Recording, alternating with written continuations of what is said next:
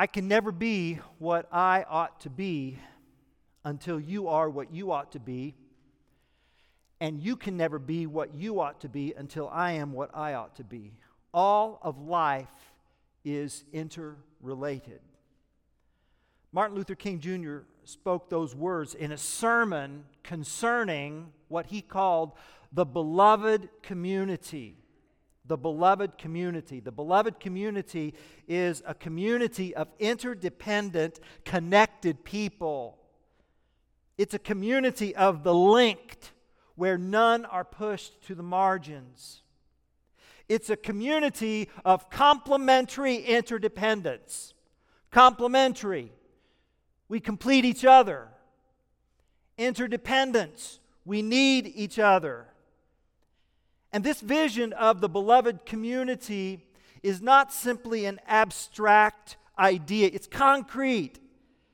It's as practical as this morning's breakfast. Dr. King said, before we finish breakfast, we can see how dependent we really are. Well, when our hand reaches for the sponge in the bathroom, he said, we meet the Pacific Islander. When we grab the bar of soap, we greet the Frenchman. When we use a towel, we meet someone from Turkey. To pour a cup of coffee puts us in company of the South American. Our tea is from China. Our cocoa is from West Africa. Our toast and eggs and bacon and oats all come from an English speaking American farmer. Before breakfast is over, we've already met half the world. It's because we've touched this interdependent structure of reality. A reality. The reality of the beloved community. And this reality is our study today in 1 Corinthians chapter 12 verse 13. If you have your Bibles, I'd like you to turn to 1 Corinthians chapter 12 and we're going to read verse 13 together. We're going deep in one verse today. I've got a one verse sermon. but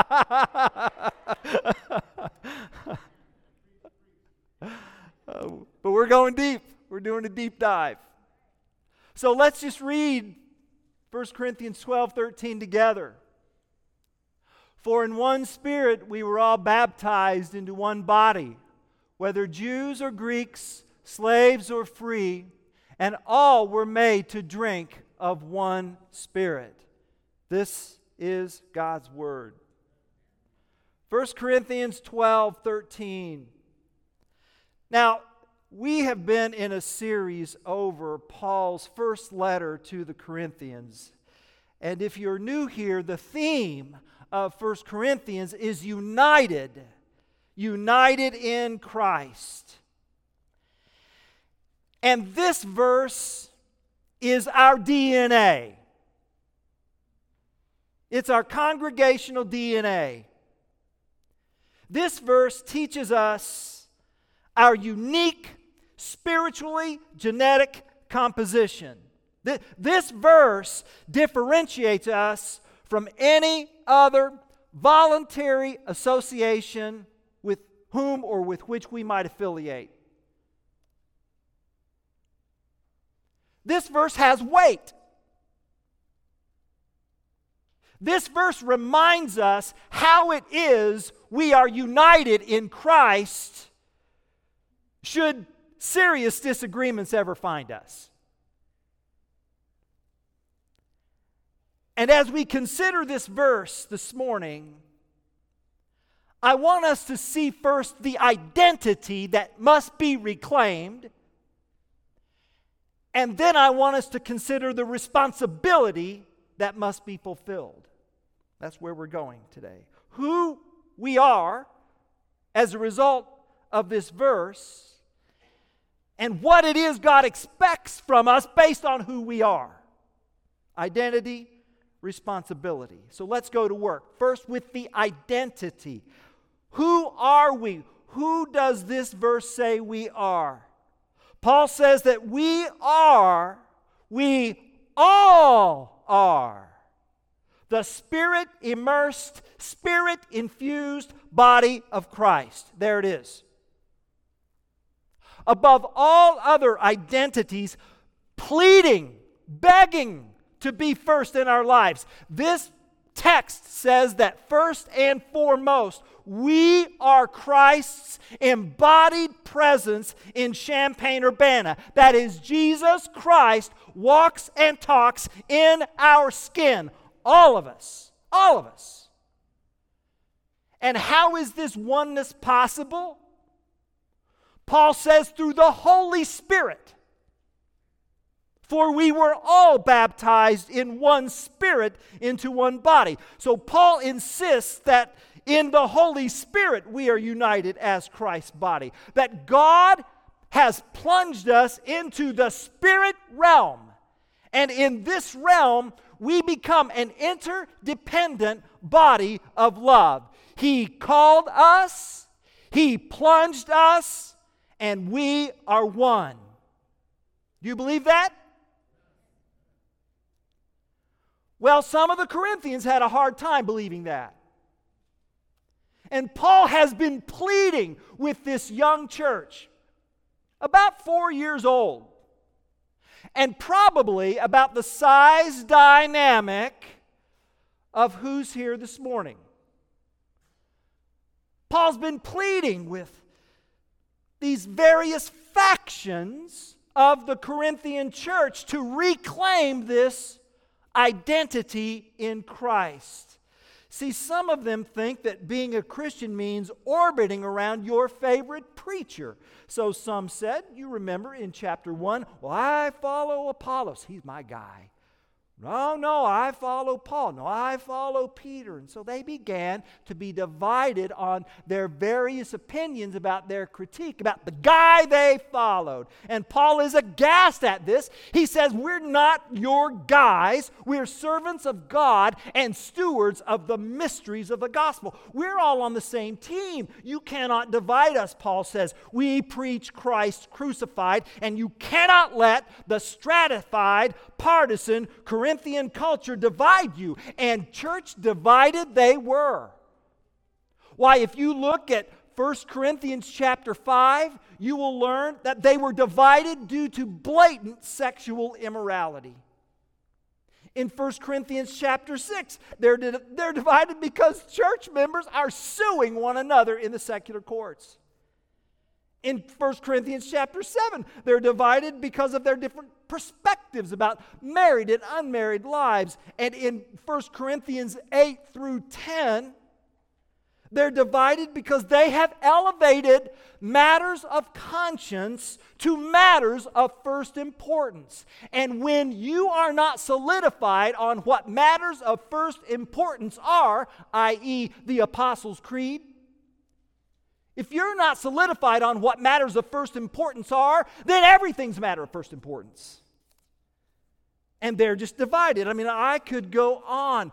The core problem is that they have forgotten who they are. They're acting like Corinthian consumers, and Paul is urging them to put their distinctives to the service of their spirit immersed identity.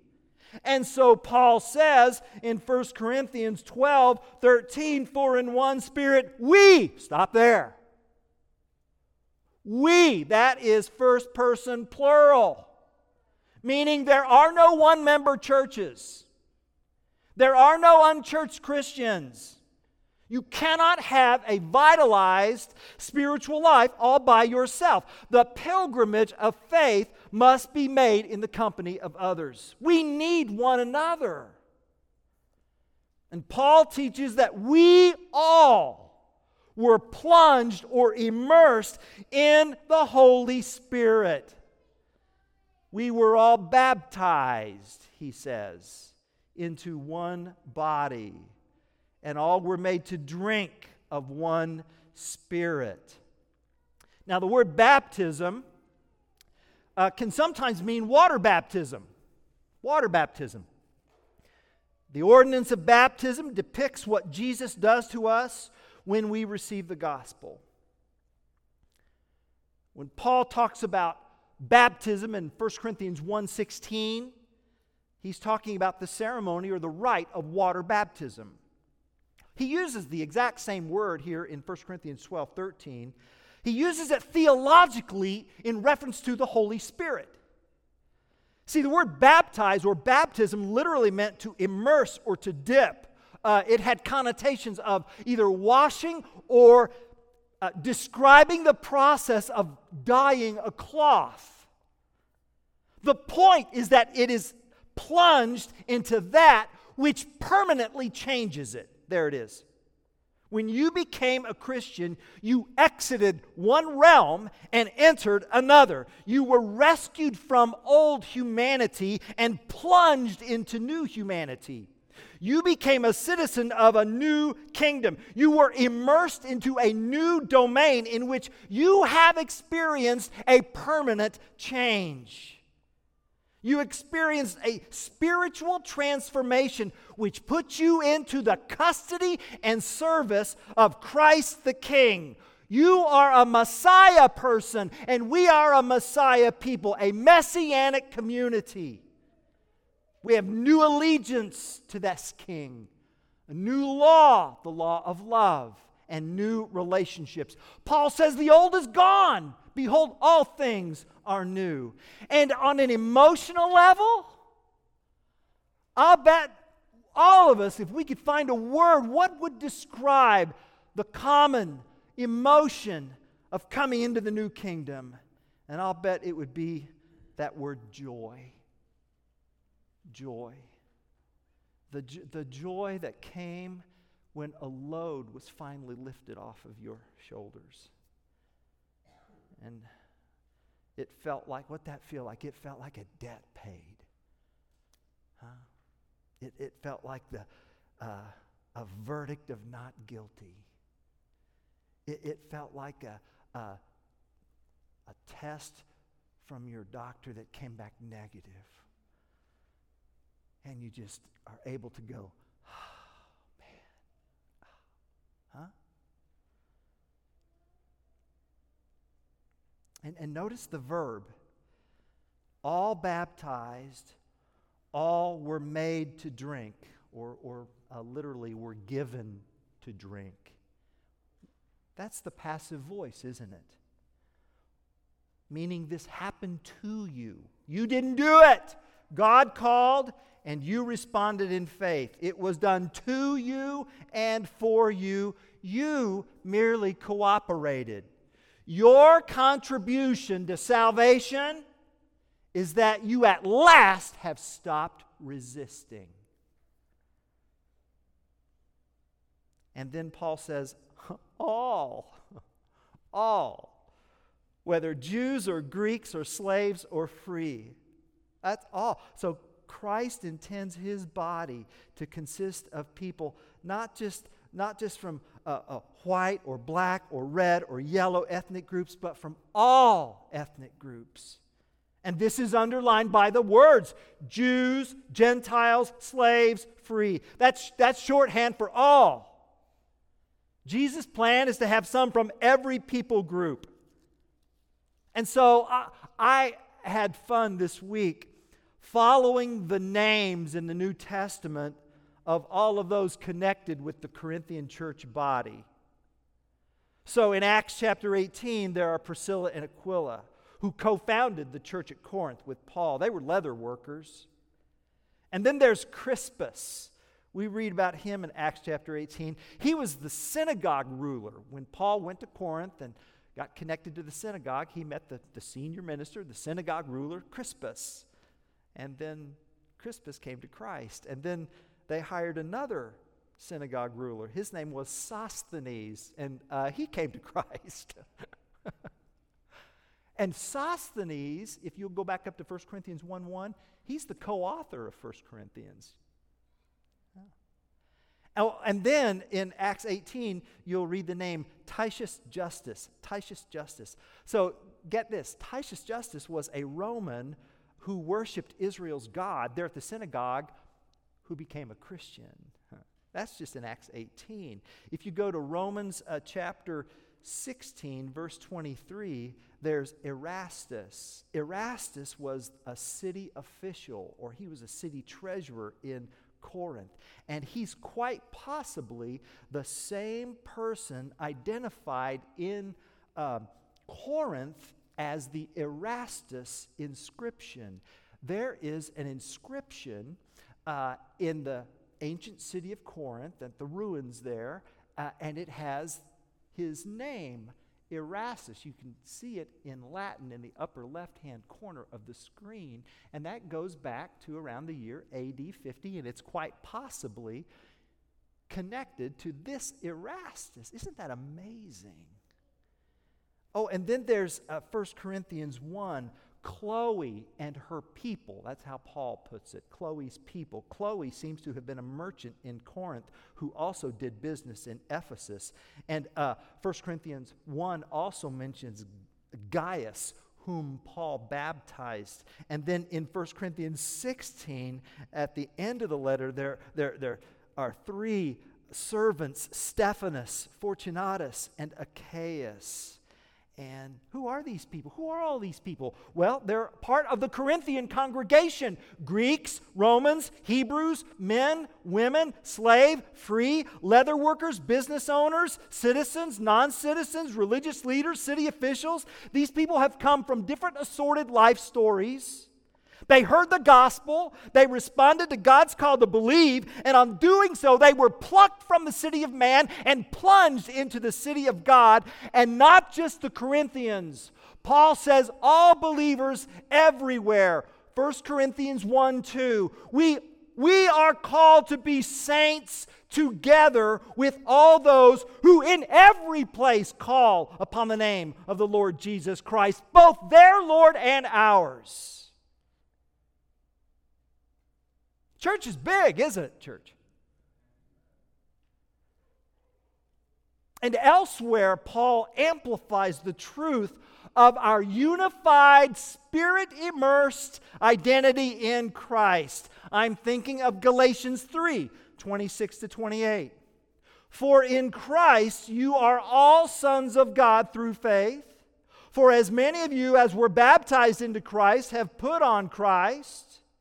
There is neither Jew nor Greek, there is neither slave nor free, there is no male and female, for you are all one in Christ Jesus. And then I'm also thinking of Colossians 3 10 and 11. Put on the new self, which is being renewed in knowledge after the image of its creator. Here there is not Greek and Jew, circumcised and uncircumcised, barbarian, Scythian, slave, free, but Christ is all and in all. Now, what I need us to understand is that when I talk about these words, Greek, Jew, Scythian, barbarian, slave, free, they have little emotional impact on me as a 21st century American. But I'm telling you, there was a lot of emotion in those words then. And yet, Paul insists that Christ's united body consists of people from every tongue and tribe and nation and language. We are a global body of spirit immersed brothers and sisters who, though different, find otherworldly unity in Christ. No one is left out, no one is better than the other, and no hierarchy of gift or abilities exists. And verse 13 concludes with We were all given to drink in one spirit. Get, get, get the sentence structure of verse 13 Spirit, body, spirit. It's a Holy Spirit sandwich. We're Holy Spirit people inside now. That's what Paul is telling us. This is who we are. And the Spirit's sustenance and influence over our lives, that's how we can be one in Christ, even with our various parts. And here's the beauty of verse 13 the Holy Spirit does not remove or dilute our diversity. We are hydrated, not homogenized. And as we drink in more of Him, we become our truer selves that He created us to be. And as a result, we become a resource for the world because there's plenty of Spirit. There's plenty of Holy Spirit for the world. Jesus promised the Samaritan woman in John 4 14, Whoever drinks of the water that I will give him will never be thirsty again. So, you know, we're sustained by gospel, by gospel water, spirit immersed, spirit infused. And, and then, then Jesus says, The water that I will give him will become in him a spring of water welling up to eternal life. So he will be able to, will be a resource for others hmm. to the amazement of the nations. Hmm. Now, if you write down 1 Corinthians 10 2 through 4,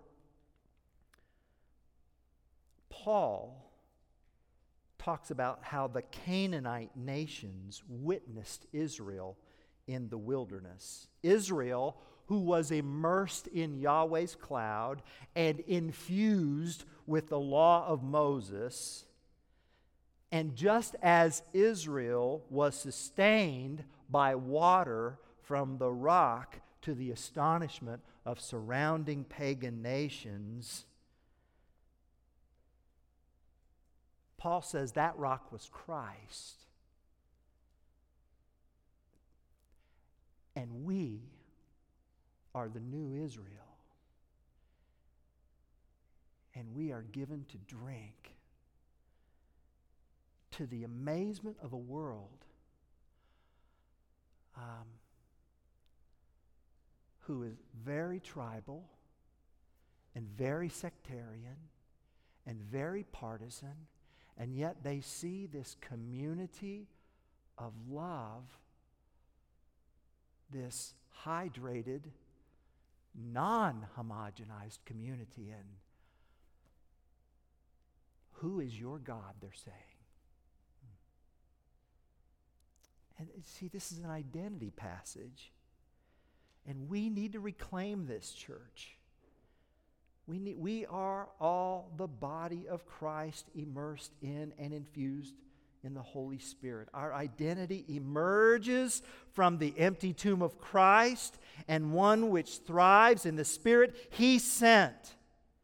And 1 Corinthians 12 13 says that a divine, supernatural, otherworldly presence is with us now and in us now. And this presence is a person who is doing something new, creating new people with new thinking. It's begun now. Is this who you believe you are? I'm not, I don't mean just 70 minutes on Sunday. I mean 24 7. Well, this is who God says we are. And if we believe God, then we need, we need to move from identity to responsibility. And here is our responsibility it's in one word let all we do be done in love. Let all we do be done in love. That, that's 1 Corinthians 14 25. Let everything you do be done in love. It's, it's no surprise that after this discussion in 1 Corinthians 12, we go to 1 Corinthians 13, the love chapter, huh? Now, what, what is the kind of love that the Lord is talking about? What's that? What is that? Well, three words here, and then I'll be done caring, listening, and bearing. Caring for, listening to, bearing with caring for. You, you can see that if you just keep reading 1 Corinthians 12, verse 25, that there may be no division in the body, but that the members may have the same care for one another. There it is. So if one member suffers, all suffer together. If one is honored, we all rejoice together. That's the, that's the word for empathy. It means to enter into the emotions of someone else's experience. And by the way, our church family did that last week. So last week, you know, I shared a prayer request about someone in our church family who just needed prayer. And uh, you know what? After services, our deacon team was on it. And the need was met in a relational, communal manner. You know, COVID has created an ache for community, and our church's servants responded. God be praised. So here's the take home when someone is hurting, move toward them. Move toward the ache, move toward the pain, move toward the hurt.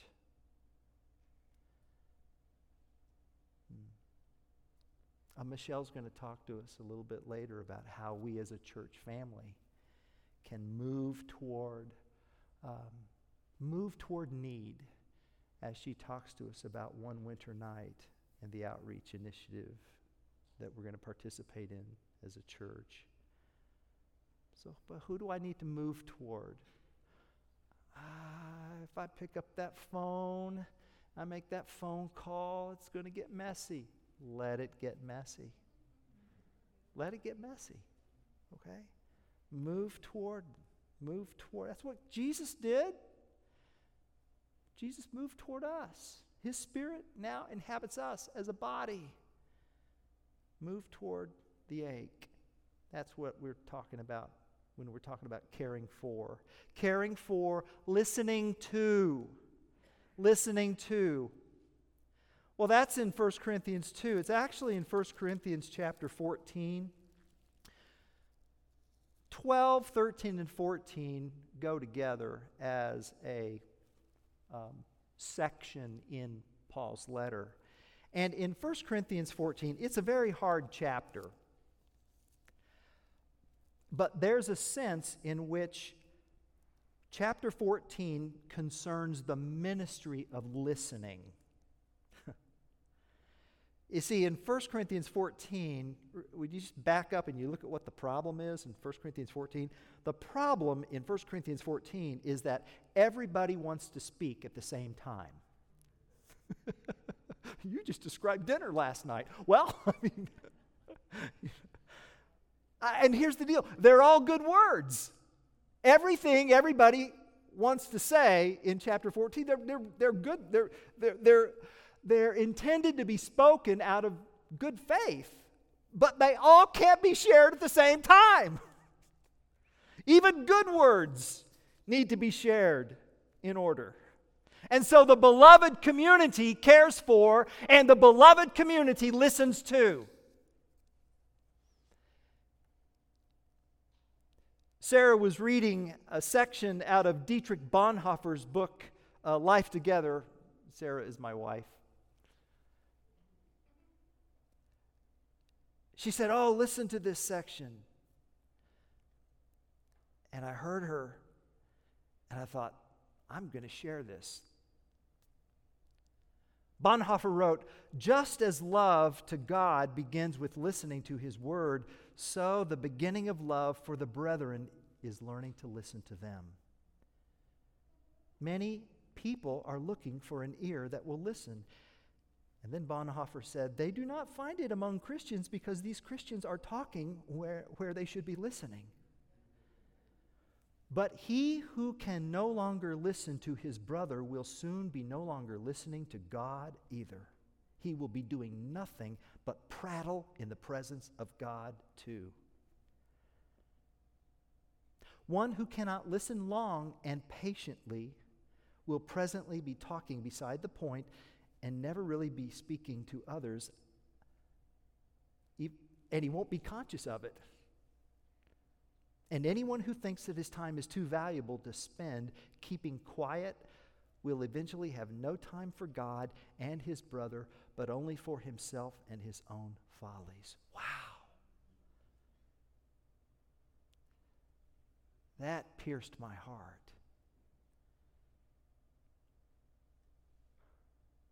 That everything be done in love. What does that look like? It looks like caring for, and it looks like listening to.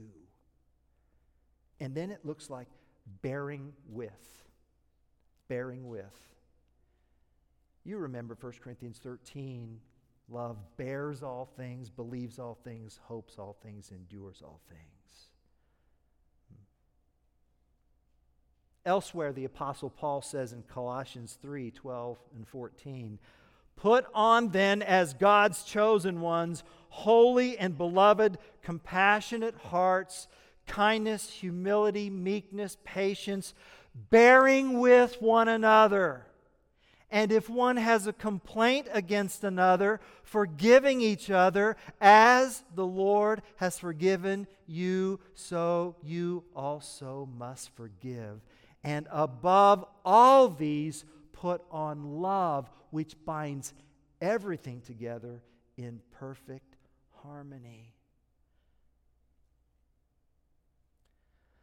Uh, E.K. Bailey pastored the Concord Church in Dallas, Texas for almost 30 years. Um,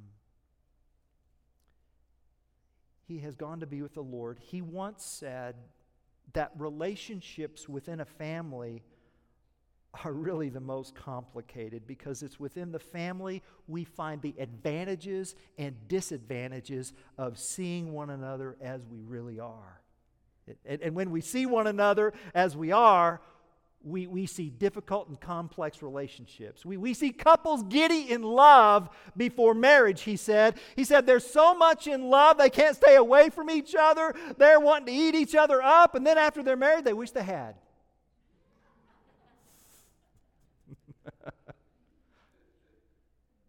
See, when we become a family, something happens when we get close. So, so we want to be close. We need connection. We need community.